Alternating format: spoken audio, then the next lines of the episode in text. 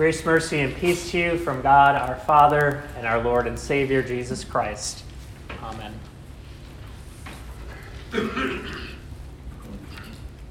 Well, last week we asked the question Do you believe in miracles? Remembering how the United States hockey team defeated the USSR in that Olympic Games, which was completely unexpected and upset and then we saw how Zacharias and Elizabeth were even more of a miracle, more unpredictable, more unlikely odds that the wife who was barren for her whole life and in their old age could now bear a child. But today we ask that question again do you believe in miracles? To see that there's an even greater miracle that God is doing. When you compare Zacharias and Elizabeth to Mary, you see some contrasts. Zacharias is serving in the temple in Jerusalem, and Mary is living in a village in Galilee. Zacharias was a, prominent man, honored and upheld among the people, but Mary was a lowly woman from a mostly unknown lineage.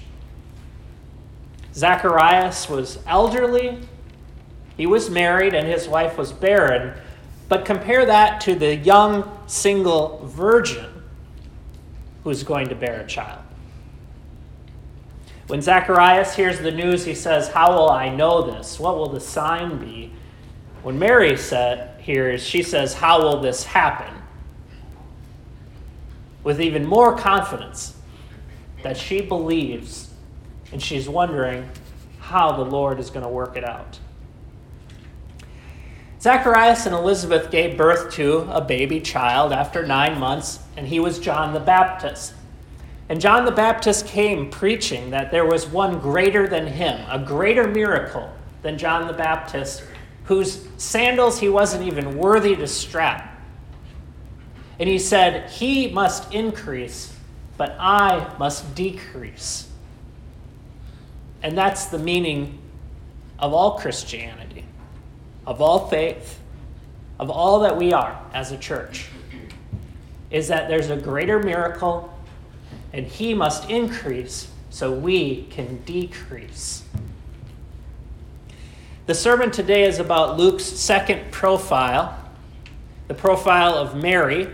Mary, the mother of the Savior. Who could be a more important figure in the history of mankind, aside from Jesus himself, than the one who gave birth to him?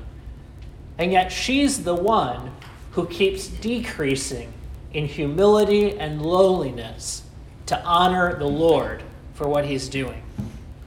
My soul magnifies the Lord, she says in her song, which means like a magnifying glass. It makes God bigger.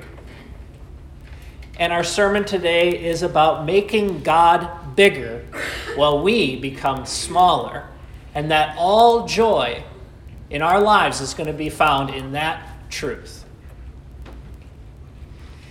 But we have a problem with this. Humility means allowing God to be in charge, allowing Him to do what He's going to do without us sticking our nose into His path.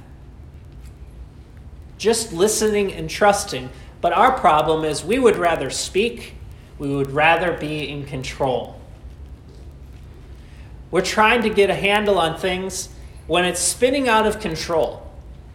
And it's hard for us to just let God handle it. Getting your hands on God is like trying to possess the whole beach in the palm of your hands as you scoop up the sand. You're going to scoop it all up into your hands.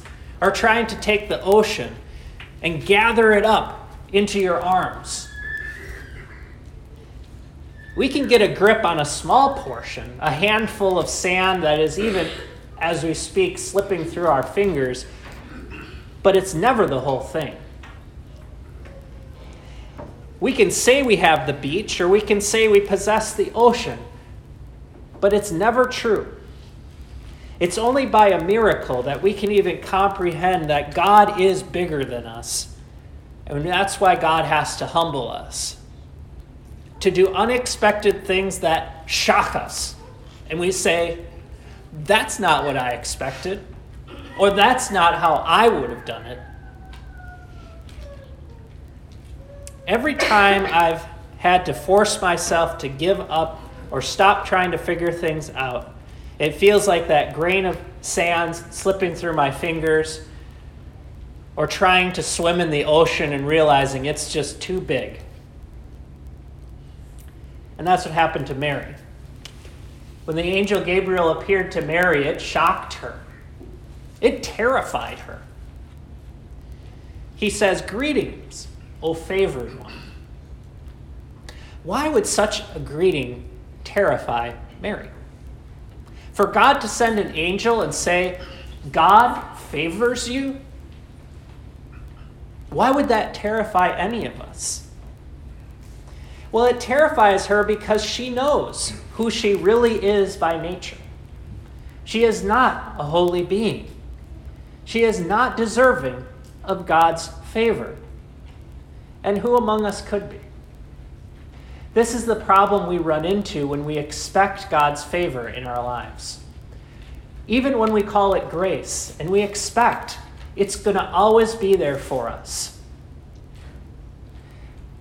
When we expect His forgiveness, the psalm says, With the Lord there is forgiveness, so that He may be feared. Not so that we can think, we deserve it again and again and again. And Mary does not expect the grace. She does not say that she expects the Lord to favor her. The message of the gospel has got to shock us into humility and the fear of the Lord. The word that the angel uses is charis, a word which means is translated into grace. Grace is something that has to find us we don't find it. It's there when we don't expect it. It comes from God and it changes our lives in miraculous ways so that a child could be conceived in the womb of a virgin.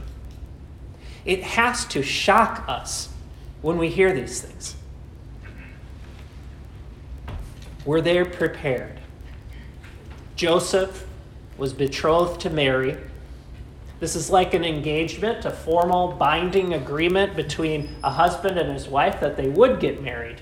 But during that betrothal period, there was a time of waiting, of abstinence. They were not going to come together as husband and wife, and they were going to wait till the marriage was complete. Wait until they get the home ready, they get their futures in order, and God puts everything into place so they can say the vows and have it be complete the Holy Spirit will come upon you, and the power of the highest will overshadow you. Whatever Mary and Joseph thought their life was going to be, it was now changed. Whatever they imagined that their marriage, their future, their two kids, and their white picket fence, their career and their retirement were going to become, God changed all that. He upended and turned it upside down because everything was going to be different. They were going to raise the Messiah, and not publicly. They were raising royalty in secret, hiding him in lowliness, not marching into Jerusalem trying to claim riches, power, fame. They had the future king in their care, and yet they don't boast about it to the world. It would be a terrifying mission that Mary and Joseph were on. A secret mission with great danger. The book of Revelation says that there was a dragon waiting for this child to be born, anticipating and ready to swallow the child.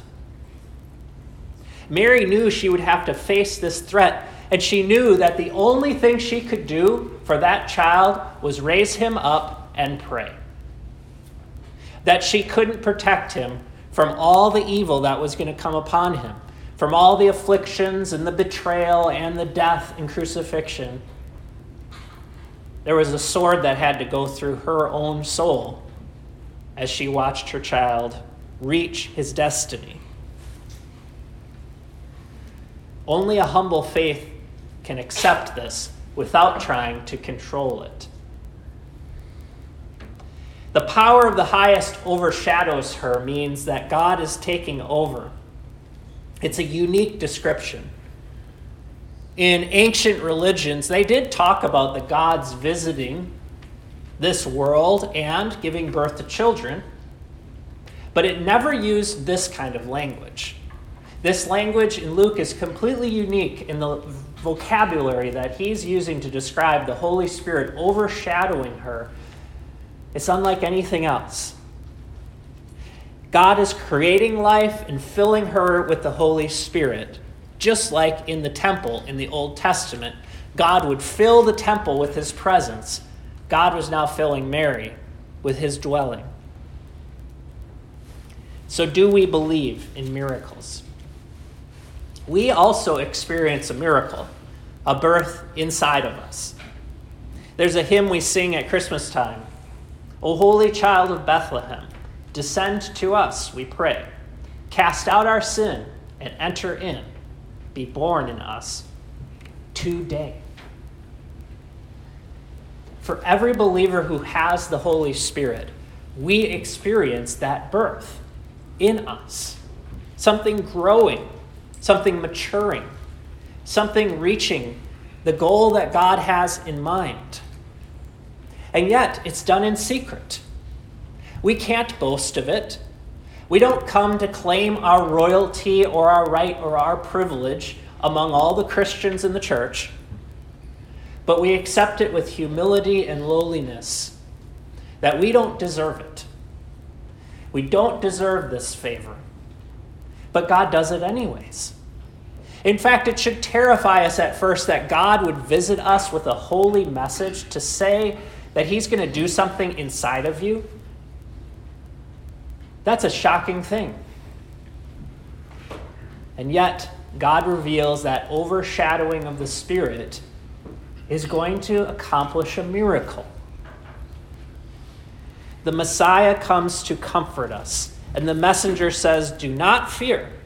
God is gracious and He has chosen you.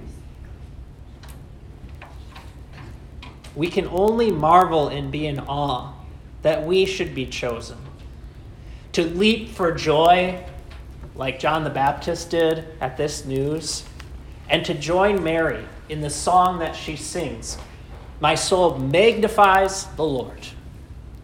The Latin title for this is the Magnificat which means to make something bigger than you already think it is, like a magnifying glass.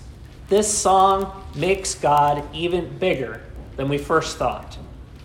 That in this lowliness of Mary, the unlikely odds of her, of her humble estate to be chosen, she says, From now on, all generations will call me the Blessed One. For he who is mighty has done great things and holy is his name. The Magnificat is a song or a poem that's crafted so that we would think back to the Old Testament with all of that language that comes through from the Old Testament and God's continuing reliability. When all circumstances looked like they were falling apart for God's people, God was always reliable. And at the time when Mary's singing this, about God triumphing over his enemies, they're looking around and seeing nothing but Romans everywhere. Romans in charge, Romans ruling, Romans crucifying. And at the time that Jesus would be put on the cross, how could we possibly say, God is triumphing? But that's how God works. That's how God scatters the thoughts of the proud. He has scattered the proud in the thoughts of their hearts. Because the proud don't think about this.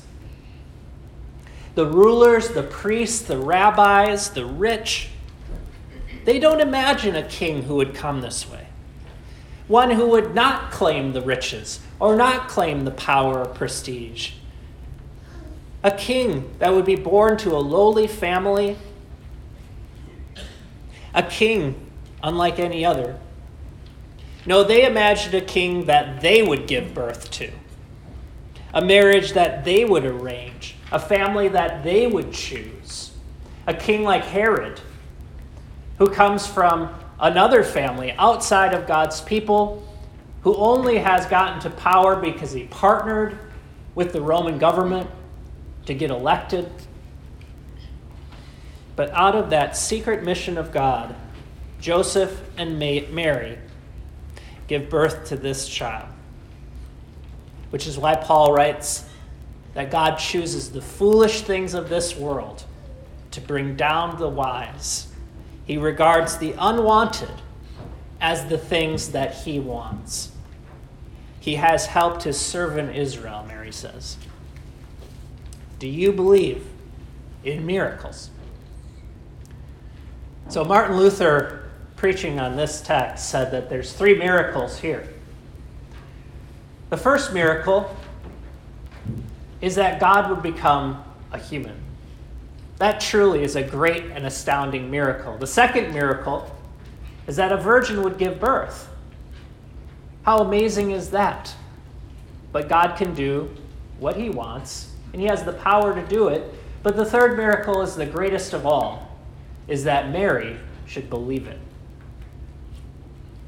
Amen.